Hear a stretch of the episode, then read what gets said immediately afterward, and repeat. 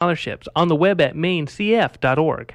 And it is 10 o'clock. This is Community Radio, WERU FM, 89.9 Blue Hill and 99.9 in Bangor. Stay tuned for Talk of the Towns with your host, Ron Beard.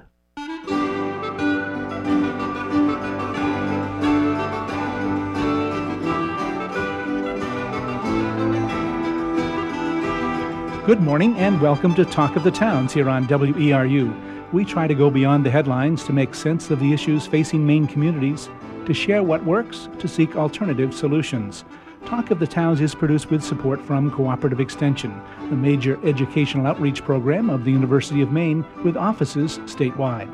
Cooperative Extension puts knowledge to work with the people of Maine, and like WERU, whose mission is to be a voice of many voices, operates out of a sense that everyone benefits when we share our knowledge, our experience, our concerns, and our perspectives.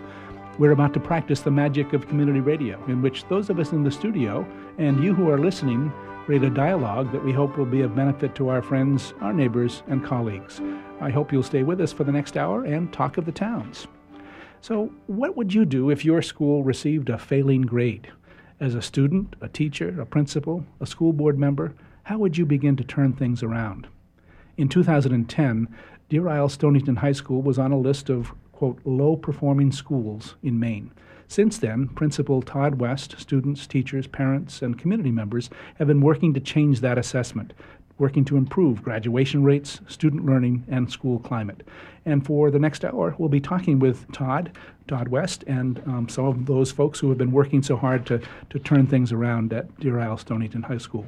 So, welcome to uh, two folks in the studio. Todd West is principal of the Deer Isle Stonington High School. Welcome to you, Todd. Good morning, Ron. Thank you. And with him is Sarah Wilson. Sarah is a 11th grade student, and she's also a student representative on the school committee. Welcome to you, Sarah. Thank you. And we have on the phone, we have Marion Austin. Marion is an English and social studies teacher, and she's on the leadership team for Deer Isle Stonington High School. Welcome to you, Marion. Yep, good morning. I'll, I'll start with Todd um, and, and give him a chance to give some background. Um, first, about yourself, Todd. Um, how did you get interested in education? Um, I became interested in education quite by accident, actually. Um, I ended up going to College of the Atlantic for my undergraduate work and had basically resigned myself to studying whales because I was not aware that uh, College of the Atlantic did much else.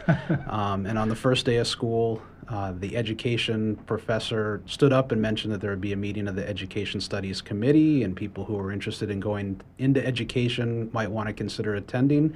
And uh, I quickly remembered that I had had several really inspiring teachers when I was in high school, and thought, well, you know, frankly, working with students seems a lot more fun to me than working with whales. So um, I ended up going and, and became quite interested in education. Um, had some excellent courses from professors like Ron Beard at College of the Atlantic, um, and ended up being a social studies teacher at Mount Desert Island High School for seven years. Um, I thought that was a fantastic experience.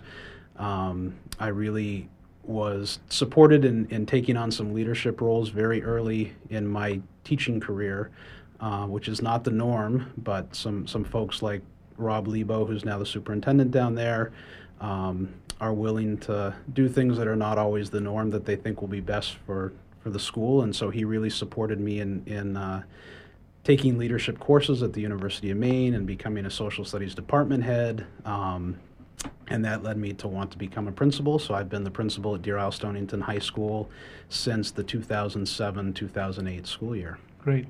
Um, turning to Sarah, uh, Sarah Wilson, tell us a little bit about yourself. I understand you working three jobs this summer, just to kind of um, that, that keeps you busy. Yeah, yeah. I always like to stay busy and challenge myself. So in the school year, I try to take as many like honors and AP courses as possible, and then in the summer, I work a lot. I just bought a car, so I had to pay that off, and um, and you work at the Opera House and and uh, two other places. I do. I work at the Opera House and at Haystack, and I part-time nanny a two-year-old. So yeah, that's great. Lots of different opportunities. Yeah. And your interest in, in school, what particular the, the honors programs, but are there are particular courses that you really enjoy? Um, I don't know. Like I I enjoy learning. Mm-hmm. Um, but I don't have like specific subjects that really interest me. Mm-hmm. Um, more than others, I guess. I don't know. I So think you'll- you'll- there's you'll discover parts of every class that are great. Yeah. Right, you'll discover that. Marion, tell us a little bit about yourself and how you got involved in education. You're an English and social studies teacher now, but what was your start in education? Haha, very interesting. Uh, I came to the island in 1992, and I had come here kind of a, an escape from New York, and I had spent probably about 20 years of my life in the corporate world uh, working on Wall Street. And I have been a teacher, I would say, for most of my career, teaching uh, financial professionals about uh, computer software, performance management skills, just, just teaching in general. And when I came to the island, uh, my husband was involved with the schools, and I, I was involved in various capacities, I'd say, for over 10 years, from a librarian to the director of the Reach Performing Arts for a small period of time.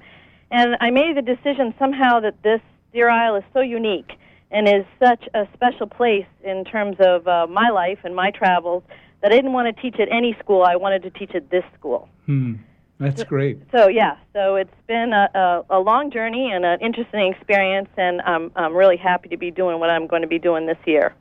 Marion, I'll, I'll keep with you for just a minute. Yeah. Um, you said that um, your island, uh, Deer Isle, Yeah. um, is a special place. What makes it special for you? What are some of the qualities that make it so special for you? Well, one of the things that I, I really enjoy about walking into a classroom is when I have a, a group of kids in front of me, a group of students, I have a sense that in some way I know their story. Hmm. and so that when I when I teach, I think about what I'm teaching relative to them and to their life and to their story. And uh, I don't know if Sarah could echo that, but that mattered a lot to me in teaching uh, lan- language arts in the class that she was in, because, for example, in that year they write a series of autobiographical stories, and uh, a lot of them were were very telling about them and their lives on this island. But it was also something that was important in terms of their light learning and and how to write relevant to them. Hmm. Sarah, do you, do you um, have that recollection too? Do you kind of have a sense that you know some of the stories of island people? Yeah, I think we're all, you know, very connected. It's such a close knit community. And, you know, you see your teachers in the grocery store babysit for their kids, or, you know, so I definitely know my teachers better than I think most students know their teachers. And that makes it easier to open up in like an autobiographical book. We did these great books with her, as she was saying, and, um, it was just you know we t- i think we all reached a point where we told a story so personal that you know and you probably wouldn't want to share it with your other classmates or anything but you know because you knew them because you knew they weren't going to go and tell everyone else you know yeah we could really share Hmm. So that sense of knowing the community, knowing the community stories, helps you as a student. It probably helps teachers as well. Yeah. yeah Todd, Sure, yeah. Todd, you you were quoted in in the Island Advantage saying that you've been working to improve the school since you got there. What what attracted you to this particular position? You said you began to think about administration um, after your experience at Mount Desert Island High School. What Mm-hmm. led you to, to Stonington Deer Isle? Yep. Um, well, I, I think in a lot of ways, uh, Deer Isle Stonington High School is a very typical small rural Maine school. You know, that sense of connectedness and family that both Marion and Sarah talked about is really um, the hallmark of what makes these schools along the Maine coast or, you know, around the rim of Maine, um, as they say, um, pretty unique. And um, that offers a lot of challenges as a school. You know, you you're, you have uh, resource challenges, you have size challenges. You know, I think one of our greatest challenges is that you know, just at the end of the day, there's about 20 of us adults, and uh, there's only so much that 20 adults can do in a given day. Um, but we, you know, we certainly work hard, and so I, I think the the community setting, um, you know, Deer Isle and Stonington, as well as the communities on the Blue Hill Peninsula that also feed into the high school, um, are you know uh, they're all coastal communities. Um, there's very hardworking people in those communities. Um, one of the things that is readily apparent about our community is that it supports the children and the students of the community um, really beyond its means. Uh, there, are, there are not a lot of other schools on the coast of Maine located in fishing villages that have a state of the art performing arts theater as part of their uh, school district located on campus, uh, you know, privately supported and funded. Um, you know, the, the chess teams can win the state championship, and within a week, you know, tens of thousands of dollars have been raised to support sending these students to Dallas or Indiana, you know, all these different places around the country. And so there's um, just incredible community support. Um, what really attracted me to the school was was um, the teaching staff and talking to people as I interviewed, and having people tell me that, you know, we we really we want to do the best that we can for these students. And we really care about these students you know we're, we're very dedicated and connected to their success. And we're willing to kind of come together and move forward because we've we've had some hard times and we want to do better. Um, and I think when you think as a as a school administrator that's really key uh, to come in and already have people saying we're ready to, to move in a different direction versus trying to convince them that they might need to move in a different direction. So I, I think the dedication of the staff towards the success of the students is really the was the most obvious thing at the time. Mm-hmm, mm-hmm. So, what led to the, this um, this terrible grade that the Yeah. state gave you? Yeah. What were, were some of the factors that you discovered when you got there and began to work on? Um, and that, that, but still, you still had to deal with this particular um, set of I- issues. Yeah. Well, that that's perhaps the most ironic thing about this designation is that it did come in March of 2010, um, and it was based um, solely on on SAT scores. Okay. Uh, that that also doubles as the Maine state assessment of student learning, and so. Um, they they have a formula that they've used uh, to kind of rank schools, and then they create two different pools. And one pool is is schools that directly receive Title I federal assistance, and there's only 12 high schools in the state. It depends a little bit on the year, but it's around a dozen schools, so that's a very small pool. And so, um, pretty much any school that's in that pool is really in danger of being on this list. And then they choose another five schools from this pool of 130 schools. And so, anyway, that's you know, it, it was it was test scores from 2007, 2008, and 2009 uh, on a single test. And the ironic thing was is that we, as a staff, had already identified a lot of different, um, much more compelling areas of concern. You know, for example, uh, high dropout rates, high levels of student disengagement, uh, high levels of course failure, um, a, a a, a school climate in terms of student discipline that was really out of control. Um, So those are factors that may have led to the poor Yes. test scores. Yeah. Um, um, and you are, had, had begun to identify those. yeah, we, we identified those very early on. I mean, e- everyone, when you're in a school, you know what the problems are. Uh, what we did is we really got down to business and started addressing them. And so that that was what was ironic about that designation is we had already identified areas of concern, had put a lot of work into fixing them, and then when we felt like we were kind of on the upswing, um, all of a sudden, based on a single measure, this this label comes out that no matter how you want to try and euphemize it, it, it comes out as one of the 10 worst schools in the state. Sure, sure. Marion, what was your experience as you came into the school? You said you were attracted to the school and, and the community. What was your experience as you came into the school? Did you recognize some of the factors that, that Todd has li- listed that might have been contributing factors to this uh, these low test scores? Well, definitely, be only because I've been in and around the high school for uh, I'd say over 10 years. Uh, I guess you could say, you know, the climate sort of came in waves, and there was definitely a, um, you know, different principals had different ways of being. And I think I I don't know if Todd remembers this, but I can remember I'd say even upwards of almost three or four years ago when Todd was first there, speaking to him in the parking lot, saying, "Hey, you know what? This place is different. It feels different here." And so I think that under Todd's leadership, some of the things that he was talking about began to change actually fairly quickly. And so you could tell that the place felt different from all the years I've been in and around there. And so that was a good thing in the same way, but also, as you guys are referring to, when it became, when we got this designation, that was a tough blow for everybody. And it was a really demoralizing feeling for not just uh, the teachers and for Todd, but for the students as well. And uh, Sarah probably remembers the the TV cameras that would come in, and it just didn't feel good uh, at that moment in time. But I think over the last year, we definitely have worked hard to not have that be a stigma so much. Mm. Sarah, what do you remember about hearing that announcement? Uh, how did you react in your your classrooms, but maybe in your family setting as well? Well, yeah. Yeah, go um, ahead, Sarah. like Miss Austin said, you know, everyone was talking about it. Everyone was just like, wouldn't stop talking about it. And all these TV cameras and crews came in and were filming us in the hall. And it's like, this is what a low achieving student looks like going to lunch. You know, it's not like we're in some kind of zoo. It was just, it was really ridiculous. Um, and yeah, I think the students totally did take it really, really personally. You know, you might as well have given us all name tags that said loser and make us wear them for the rest of the time. Because if you tell a student or a group of students that they're stupid enough times, they really start to believe it. Mm. Mm. So, Todd, um, what what um, some talk about some of the factors you you taught. Let's talk about school climate. Um, you saw um, a school climate that wasn't healthy.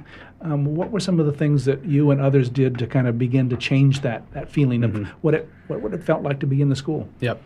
Um, well, the, the the first and most immediate thing that we did uh, was around student behavior, and um, there there's a lot of different programs out there to to help improve school climate and student behavior and student discipline, but it's really a very simple principle, I think, that is you know wh- whether you want i, I have a four year old little girl um, and i'm less successful at using this with her but you know if you want someone to behave a certain way you tell them what you expect and if it's clearly stated and if it's reasonable um, and then you consistently and fairly enforce that uh, then behavior usually changes. Like I said, usually. It didn't change last night at my house, but um, and so we just, as a school, we came up with some things that we thought were really critical things. You know that that when students use unacceptable language, especially in in, anger or out of frustration.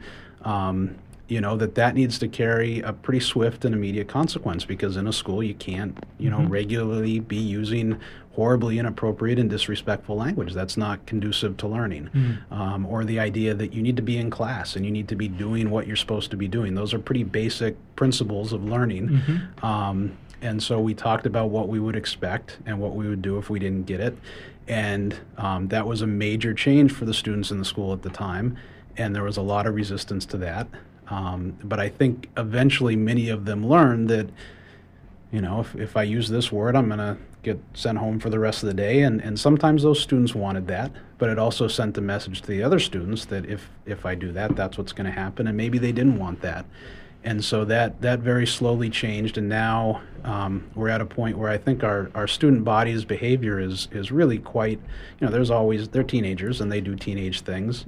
Um, but by and large, it's a, it's a really pleasant uh, place to be and a productive place to be. Um, and we've really, we had 212 suspensions in 2007, 2008. And last year we had 45. So that's almost an 80% decrease. Um, and so I think now that students know what's expected and we're pretty consistently enforcing that, that really changes the educational climate of the school. Sarah, I'll turn to you. Um, when you first came to the school, um, how did you learn about what was expected of you as a student? Do you remember anything that, that gave you a hint? This is how I'm going to behave. Um, I think what was most powerful for me is that um, my I've had friends who were here were in school before Mr. West came, and they used to tell or they'd tell horror stories of what it was like and the bullying and the like pushing people into lockers. But you know, from the very beginning, people were very clear about like, okay, now you said a bad word, you're going to the principal's office, or you know, and it's pretty consistent from classroom to classroom. And so I think, yeah, it's just the first student who tests the rules is made an example of, and then you learn that way. Mm-hmm, mm-hmm. We're tuned, you're tuned to Talk of the Towns this morning. We're talking about earning a passing grade, progress at Deer Isle Stonington High School um, since uh, 2010 and really before as, as Todd West took on the principalship. In the studio with us are Todd West and Sarah Wilson. Sarah's a, an 11th grade student at um, Deer Isle Stonington High School. And on the phone with us is Marion Austin, an English and social studies teacher and part of the leadership team. Marion, what do you remember about um, Todd Todd's work on, and your work on school climate? I think it was pretty clear, and it still continues to be, that Todd reminds us of the consistencies and the sort of the, the behavioral aspects or things that the expectations, like bad language, like insubordinate behavior, and so that I think we work together. Some of us are better at it than others, but I think it's a a, a conversation that while we don't talk about it constantly, Todd will every now and again send out uh, emails saying, "Hey, there's lots of kids wandering the halls. Let's keep that in check." So uh, it's it's something that it, it's just a constantly positive reminder that we all need to be aware of school climate. So that feedback loop is is really important. Yes. Todd. Yep. Um, and and I think that also gets at one of the things that's really great about working in a school is that um, whether you like it or not, the very best case scenario is that you have a whole new group of students every four years, mm. um, and so it, it is a constant. It's you know it's an educational process, not just of the your, your subjects. You're not just learning math and mm-hmm. English and that sort of thing, but uh, you you constantly have to teach students and new staff and um, all the changing faces what you're expecting, um, and and you know we we have been talking about kind of the behavioral end of, of student climate, uh, which was the first and most pressing need. But the, the far more important area, once we kind of have that uh, more or less under control, is then getting into academic climate. And, you know, are you coming to class because you have to come to class and you're looking for 80 minutes to, to kill? Or are you coming to class because you're ready to learn, you're excited to learn? We, you know, we're offering you something exciting to learn. Mm-hmm. Um, and I, I was really impressed. To me, that was the biggest change in the high school last year. Is um, I had always kind of felt like it seemed like teachers were were trying their hardest because of some of the behavior issues, just to kind of keep things under control. Um, and it seemed like there were very few students who were really excited about learning. Um, and last year, I could tell almost from the first week, I was walking into classes, and the, the, students were just so much more engaged. There were students asking much more engaging questions. Um, you know, you could tell that they were really interested in being there and learning. And so that that academic climate is now beginning to build, and I think that's you know really the the main point. Mm-hmm. Marion, would you comment on that as well? I would agree. I would think that I think it's a combination. Not just have we got the school climate and the behavioral expectations, but also I think, as Todd mentioned, teachers are genuinely trying to, uh, you know, enhance their teaching practice such that kids are engaged and and to think of innovative ways that uh, relate to the students and can capture their attention. And, and, Marion, what kind of support are you sensing from the community as a teacher um, for these kinds of changes? First and foremost, I would say my support comes from my school community and okay. from my colleagues. Yeah. And one of the uh, parts about it that I feel strongly about is our professional learning community, where we meet uh, for about an hour and 20 minutes on Friday afternoons. And a lot of our work is submitted to each other as colleagues that we review and we give feedback on. And so I would say, first and foremost, the school community, I think there are parts of the school community that really support the school in the arts, and as Todd mentioned, in the chess team and in the sports. The sports. If I was looking for something that I seek for improvement, is uh, sometimes with parents. Mm. And and and is that about their own experiences in high school? Do you suppose um, the, the lack of support that they didn't have a good experience, and so they're not expecting it for their kids? In some cases, yes, I mm-hmm. believe that's true. Not in every case. But an example is parent teacher conferences. Mm-hmm. Um, my dream would be to have my parent teacher conference calendar when that occurs to be completely full, and sometimes it's not. Mm, yeah, yeah. Well, Mary, I'll ask you for uh, any other comments because I know we have some other folks we're going to try to get on the line, but I'll ask you if you have any hopes for, for the future. What what would you hope for um, uh, Deer Isle Stonington High School as as uh, things proceed? My hope would be to reach every student in some way to engage them. part of what I've done over the last two years is work in what we call the Learning Center, which was a place where struggling students could come for help. And uh, that was a really valuable experience, I think, for me as a teacher, but also for the students that I helped to serve. And uh, all of us have frustrations when students aren't engaged. Mm-hmm. So my hope and my wish were to be able to reach uh, students so they wouldn't feel that failing was an option. Mm. And it sounds like um, uh, you and Todd and your other colleagues are, are trying to create a, a supportive learning environment, not only for the students, but for the teachers as well. That's correct, for sure. That's great. Well, thanks so much for taking time to be with us, and good luck as the school year starts. I think you, you start next week, is that right? That's correct, on Monday. Okay, Marion, thanks for being with us. Thank you. That was Marion Austin, who's an English and social studies teacher at Deer Isle Stonington High School. She's also on the leadership team. You're attuned to Talk of the Towns. We're talking about earning a passing grade, progress at Deer Isle Stonington High School. And still in the studio with us are Todd West, who's principal, and Sarah Wilson, who's 11th grade student. Sarah, did you kind of uh, get a sense of, of teachers working a little harder to engage you and, and your other students? What, what, what kind of forms, or can you think of some examples of how you, you felt those teachers were making a difference? Um, I think that definitely our biggest challenge is getting students motivated, getting mm-hmm. them engaged. And so to do that, you know, teachers have really been changing their classes so that they um, relate more to the everyday lives of their students. So instead of, you know, and making lessons fun. So I was in pre calculus last semester and um, we had to learn about conic sections, which sounds like such a drag. But instead of just like sitting there for 80 minute periods um, on end, just learning about, you know, cones, cones and parabolas and hyperbolas and ellipses, um, we we used conic sections to recreate um, a comic character. Um, so I did Jerry the Mouse from Tom and Jerry, and so that it was interesting and it was exciting and we felt such a sense of pride when the project was completed because you know we made something we used it we used the information we were learning. Um, and i think a lot of times with writing um, i know the junior writing class does magazines but they don't have to be like you don't get assigned a topic. A lot of kids get you know choose a topic they're interested in and it's a way for them to understand better about something you know maybe a career they want to go into um, or just a hobby that they find interesting. And so that definitely connects more than if you were just like okay write a 10 page paper on jfk Right. So the idea that that um, teachers are trying to connect the learning to your lives in some way, and then teasing you to kind of say, okay, what is it that you want to learn more mm-hmm. about? That's, yeah, definitely. That's great.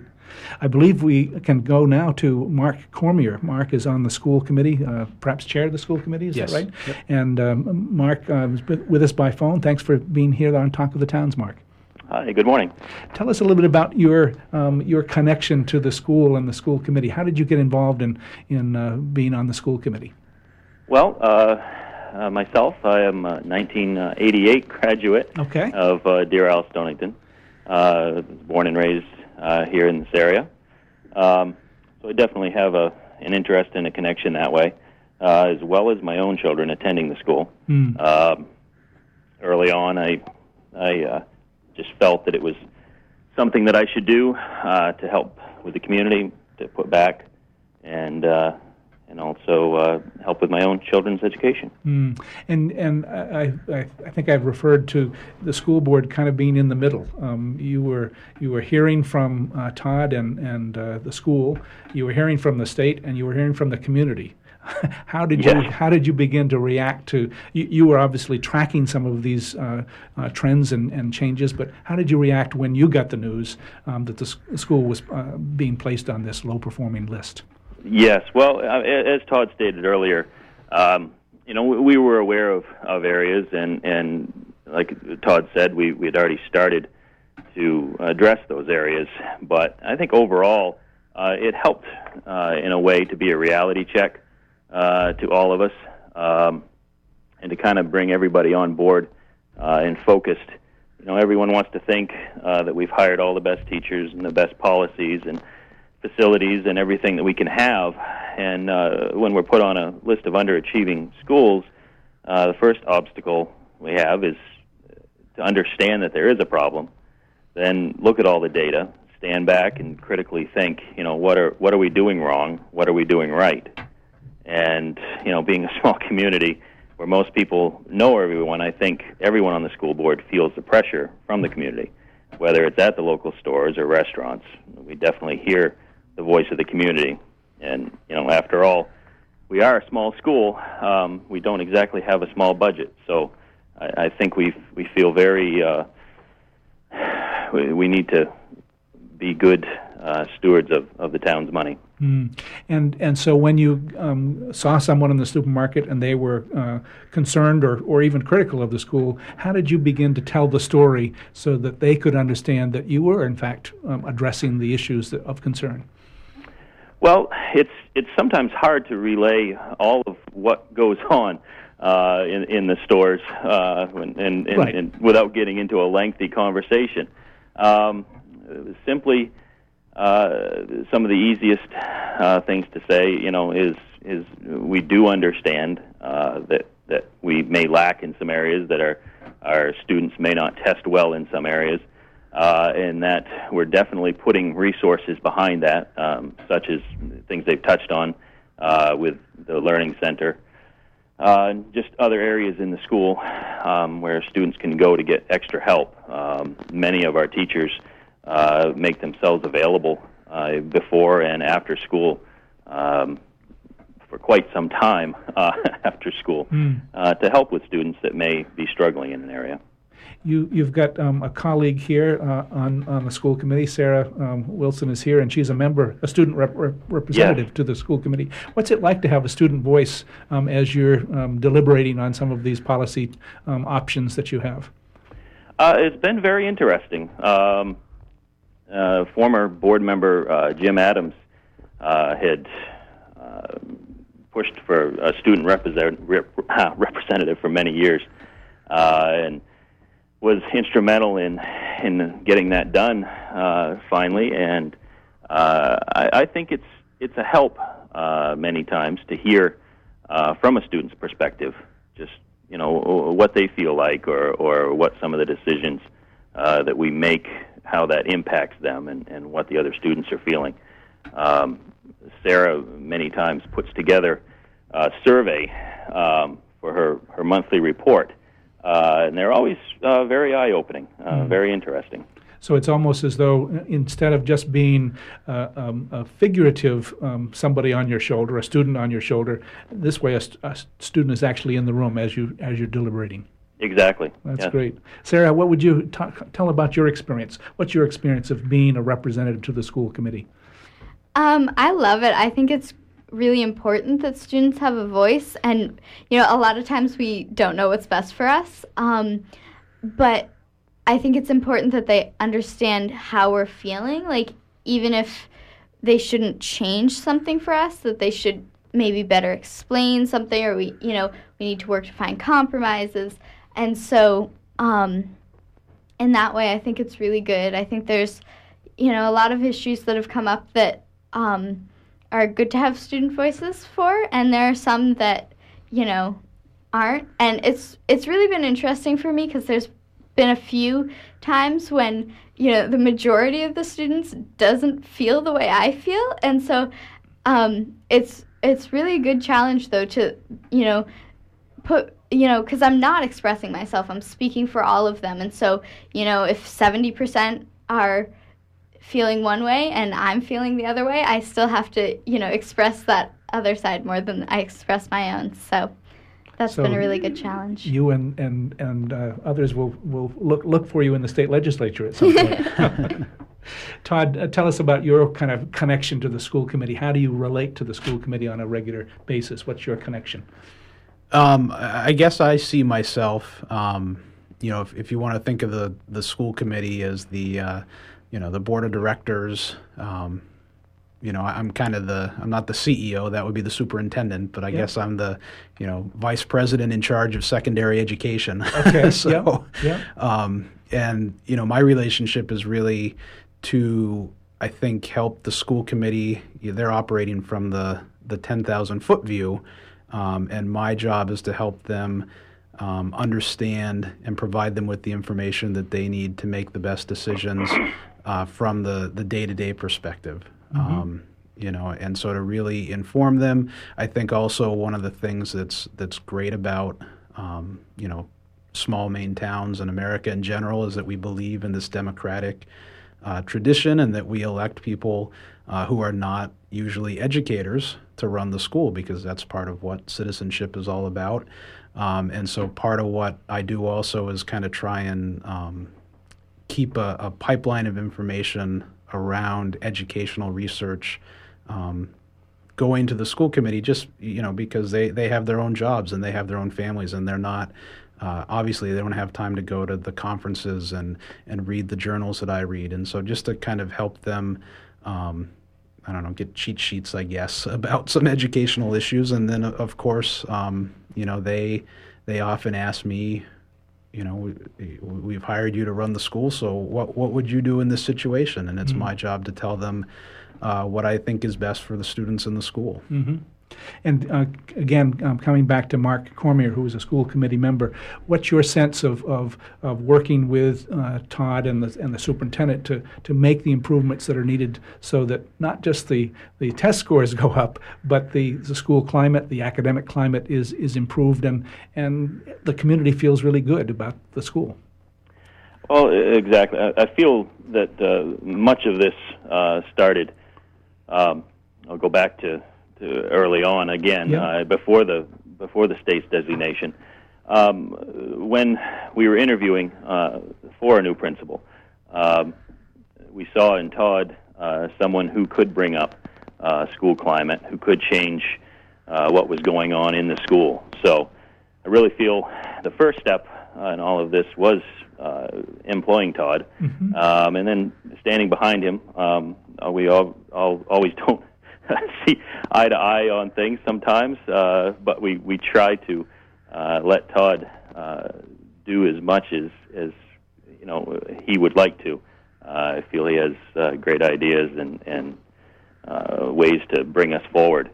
Um, the school board itself has been really kind of focusing on the data, mm-hmm. uh, trying to you know encouraging testing. But uh, once the testing's been done, uh, really sitting down and, and looking at what those test scores represent, and you know, seeing what's lacking, try to help uh, strengthen those areas. Uh, when it becomes budget time, a lot of times, uh, you know, the question is asked, what what is needed in in what areas, uh, and we try to allow the uh, principals to designate what money is spent where uh, in the schools. That's great. Um, obviously evaluations, uh, teacher evaluations is a big part the, the board has been uh, involved in and wanting to strengthen.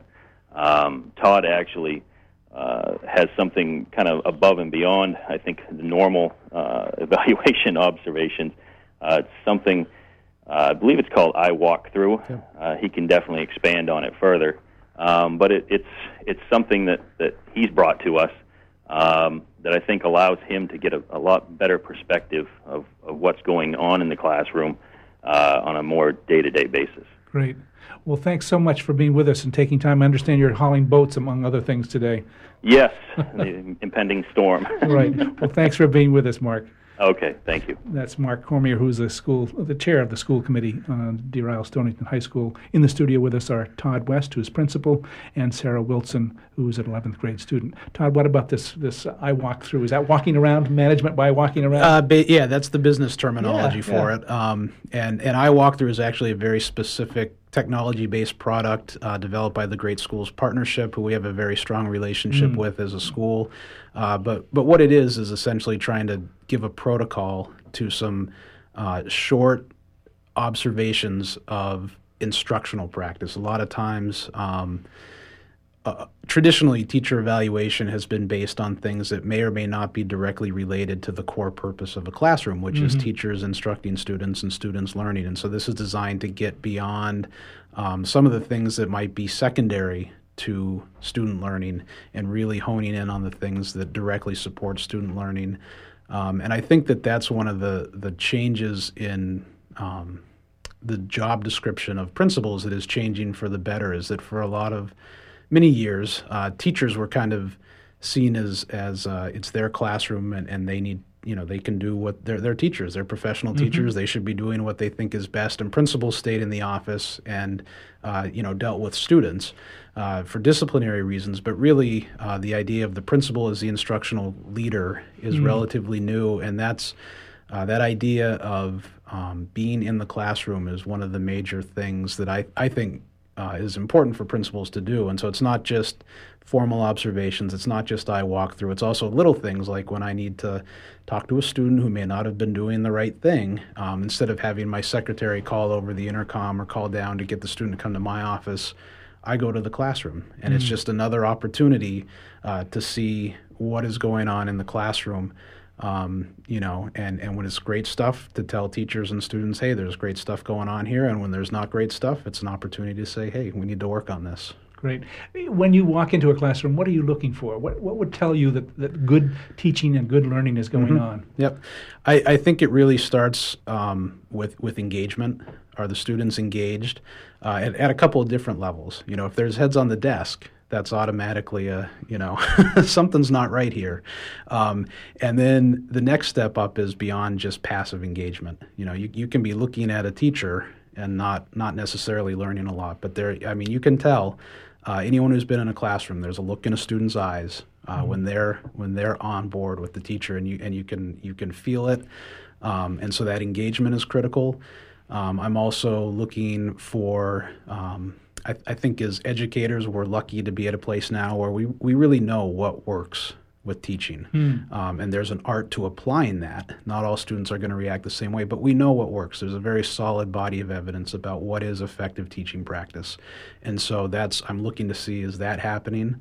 Um, and then the other thing is related to curriculum and rigor. And uh, if, if, you're in, in an 11th grade honors class, are you doing work that is you know appropriate for an 11th grade honors class and you know at the other end of the spectrum for for ninth graders coming in you know are you doing stuff that's appropriate and supporting those students to get to the point where they can do the more difficult work mm.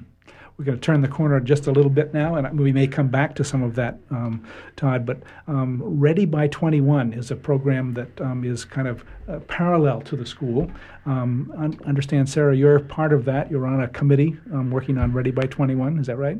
Yeah, yeah, I've been working a lot with Ready by 21. Um, and how would you how would you describe it? What what would you say the goals of Ready by 21 is? What does that mean?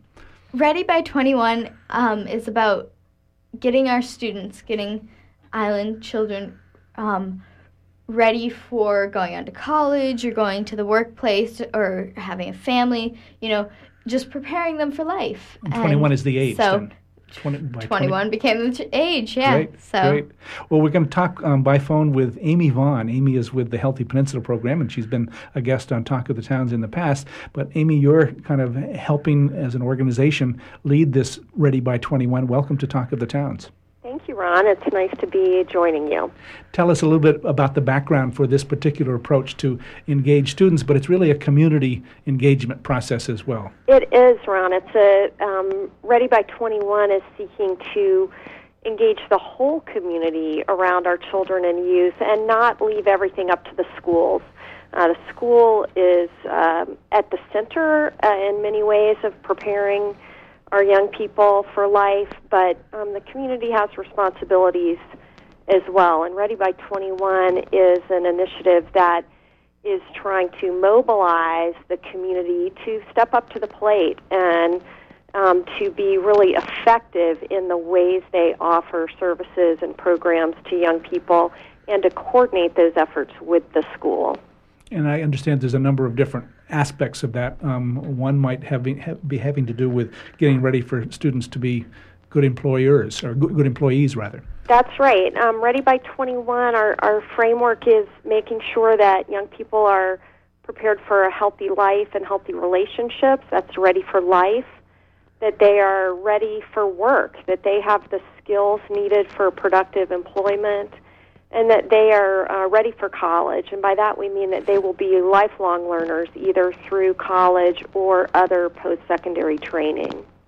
And what's been the reaction of, of community members so far? You've had a couple of, of uh, I think, well attended uh, community meetings, one of which, or a couple of which I've been involved in. But tell us a little bit about the community response. We've had a, an overwhelmingly positive response. Um, I think uh, initially following the um, uh, designation of the school needing some improvement a few years ago, there was a lot of community concern and people there was a fair bit of negativity, um, and I think that Ready by 21 has helped the community see some positive ways that they can get involved instead of just complaining. Mm. And um, so that has been, uh, I think, one of the most appreciated aspects of it. We started by having, we had over 80 participants at an initial community forum that listed all the assets that our community brings to young people, including many, many at the school and caring teachers, and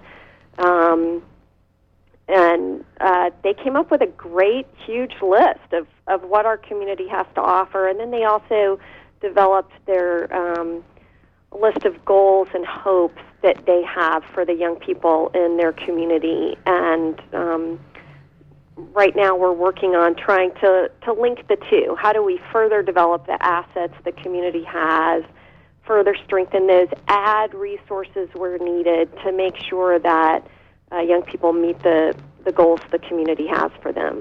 Great. And and what's what's the partnership with the school like? I'll ask Todd the same question, but what are you hoping the school can provide in this partnership? The school has been great in this partnership to date. Uh, Todd West is principal of the high school. Michael Benjamin is principal of the elementary school. Um, have been very involved in the process and serve on the Ready by 21 steering committee. Uh, we also have a number of teachers and school board members involved. So it's it's been a good platform, I think, to bring together school leaders and community leaders. I mean, just for example, the Job Shadow program that Ready by 21 is uh, helping to shape uh, that as, as it moves forward, but bringing together business leaders in the community with the school administration and students is a very productive partnership. Great. Well, we're going to let you go. Thanks so much for being with us here on Talk of the Towns, Amy. Thank you, Ron. Amy Vaughn with the Healthy Peninsula Project and helping coordinate something called Ready by 21, getting students to be ready by age 21 for life and work and, and lifelong learning. Todd, how do you look at this partnership? Um, I, I, think I look at it exactly like that. It's a partnership. Mm-hmm. Um, you know, students students live their lives uh, 24 hours a day, and seven and a half of those happen to be in school. Um, and so it certainly helps to have community resources and school resources working together. But I think also just looking at what it is that we're expecting schools to do, uh, the, the list has grown quite a bit, and our, our school day has not. and so and the dollars necessarily no, yeah. And so it's, it's it's trying to find other ways to do this. And so, for example, uh, job skills. Uh, the the absolute worst way to teach job skills is to have a fake class, uh, you know, where you pretend to do things like interview for a job or you know it, it's much more effective to go into the community uh, either to do some sort of interview for something you actually want to do or to shadow someone in a business that you're interested in and learn learn by doing versus you know kind of this this fake non-authentic um, situation that, mm. that feels like school I, we have very little time for phone calls, but I'm going to list our phone number just in case there's a pressing question or a, a comment out there. 1 625 9378 1 625 9378 here on Talk of the Towns. Todd, um, you've, you've said to the community, and you did a, a an article or, uh, on the op ed page of the Ellsworth American, that you really wanted to focus on four areas that you're going to continue to report on. Mm-hmm. We've already talked about uh, kind of school climate and some of the core academic schools. There are two others that we haven't talked about graduation rate and course failure. Those are certainly related to the, to the mm-hmm. academic side. Tell us a little bit about what you're hoping to achieve in graduation rates, for instance. Exactly. Uh, graduation rates, I think, is really the core indicator of a school's success. I mean, that's why a high school exists, is to provide kids with a high school diploma, a meaningful high school diploma. Um, the state has recently changed. Well, actually, the whole the the federal Department of Education has changed how they define graduation rates so that it's a consistent standard across the entire country. Um, it's a very rigorous standard. I'm not going to get into the details of it. Uh, but in 2009, our graduating class had the lowest graduation rate in the state. We had 57% of the students who entered uh, school, our school in the fall of 2005, uh, graduate in spring of 2009. And like I said, that was lowest in the state. It was kind of the other side of the coin is a 10% dropout rate that went along with that.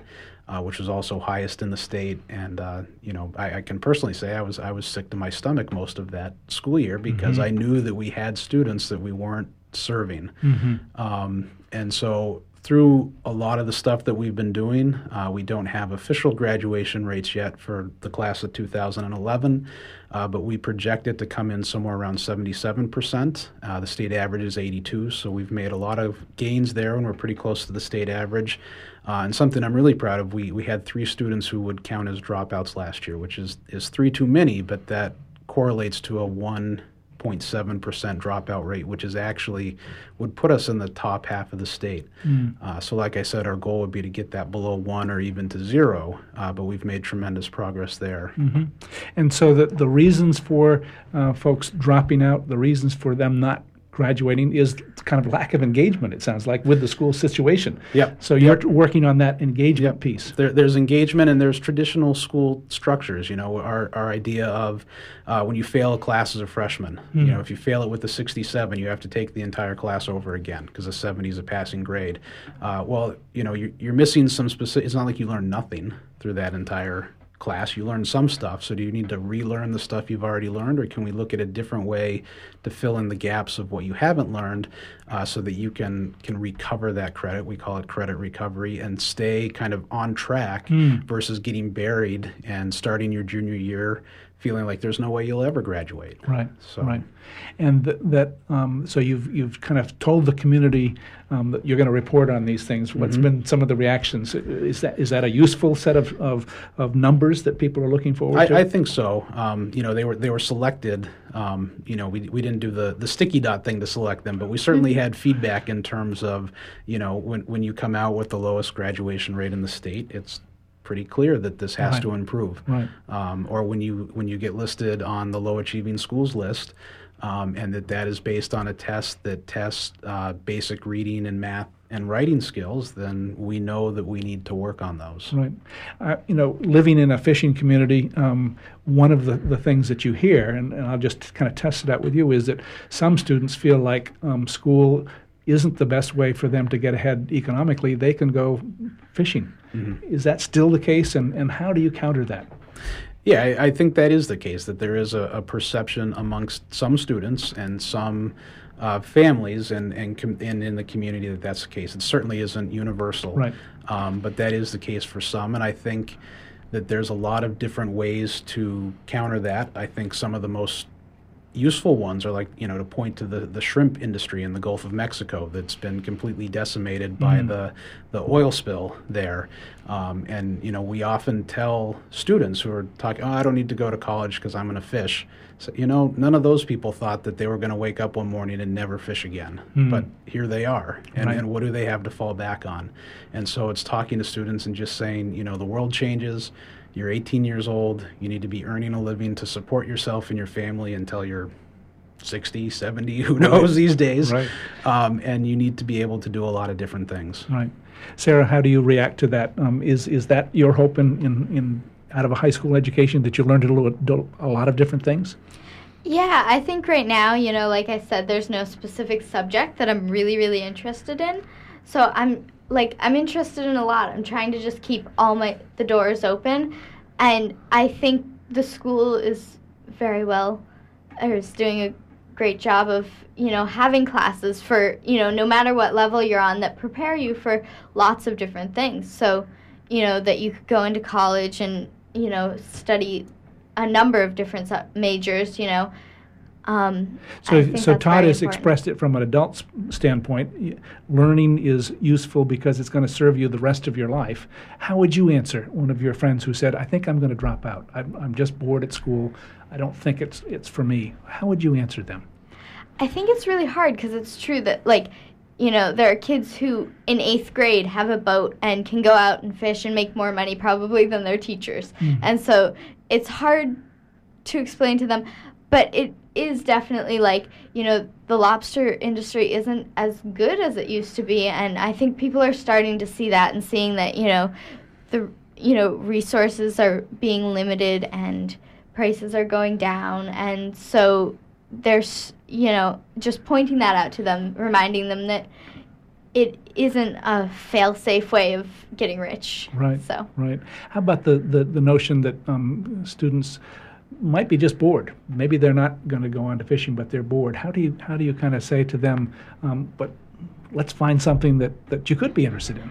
right i think that's totally that you have to find you know either sports for our sports teams you know you can't be failing and play on a sports team you get kicked off the team for however long um, and so i think that's a big thing that you know keeps kids in school uh, is saying that you know, okay, you want to play baseball, you may not like social studies, but you have to at least get an 80 or a whatever um, So there's to a connection. bet- play baseball. Yep. So that there's a connection between like something they like, so that they see that they're getting something out of it. That you're really, it's not enough to just educate kids anymore. You really have to sell it to them. Mm-hmm. And so, yeah, finding something that they really like, whether it's band or chorus or sports or something that they're going to get interested in, and just trying everything until you find something that is really interesting to you. Mm. Todd, anything? Any other uh, thoughts about how to keep kids engaged? I, I think that's just it. I, I think adolescents are different uh, in this generation than they have been in the past. They're very empowered, for better or worse, um, and that concept of choice and connection. Uh, you know, they talk about there's there's the traditional three R's, right? Reading, writing, and arithmetic, and now they talk about the new three R's, which are rigor and relevance and relationships, and that, that those are as important as you know the old three R's. And if you're not connecting with students, you're going to have a very difficult time educating them. So if a, a new teacher um, comes to your school, how do you kind of um, connect them to your um, kind of teaching, learning philosophy and kind of set them on the right course? Do you have um, that kind of situation? We do. We have several of those situations this year. Um, a lot of it starts with the interview process and really being very thorough um, and making sure that the interview process provides you opportunities to find answers to those questions. You know, not just pat questions, but also we've we've done a lot of uh, model teaching uh, where candidates have to teach lessons to our students. Uh, that's always very telling.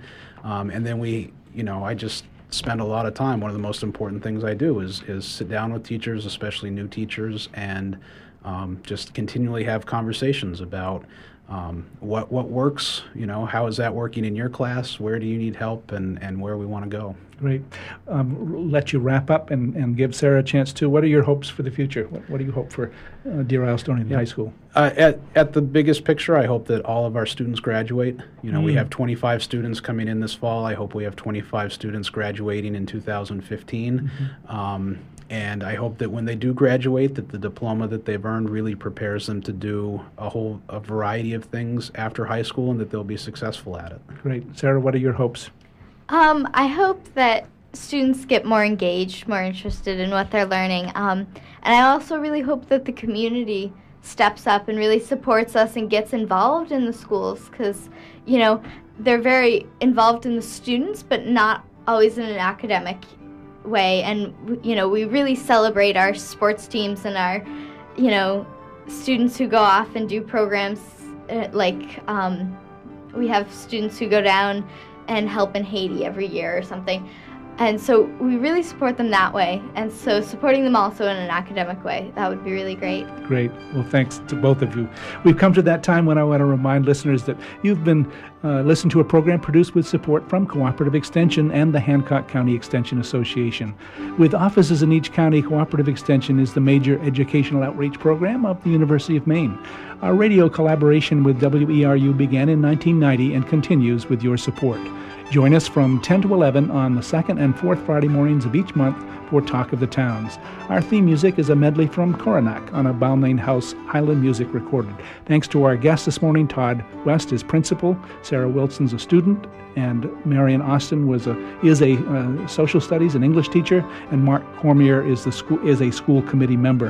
Amy Vaughn is with uh, Healthy Island, Healthy Peninsula Project, and the Ready by 21 Project. Thanks to all of you for being with us. Thanks to underwriters. Thanks to Joel Mann for engineering our program, and stay tuned for On the Wing with Joel Raymond. This is Ron Beard, your host for Talk of the Towns, wishing you a good morning.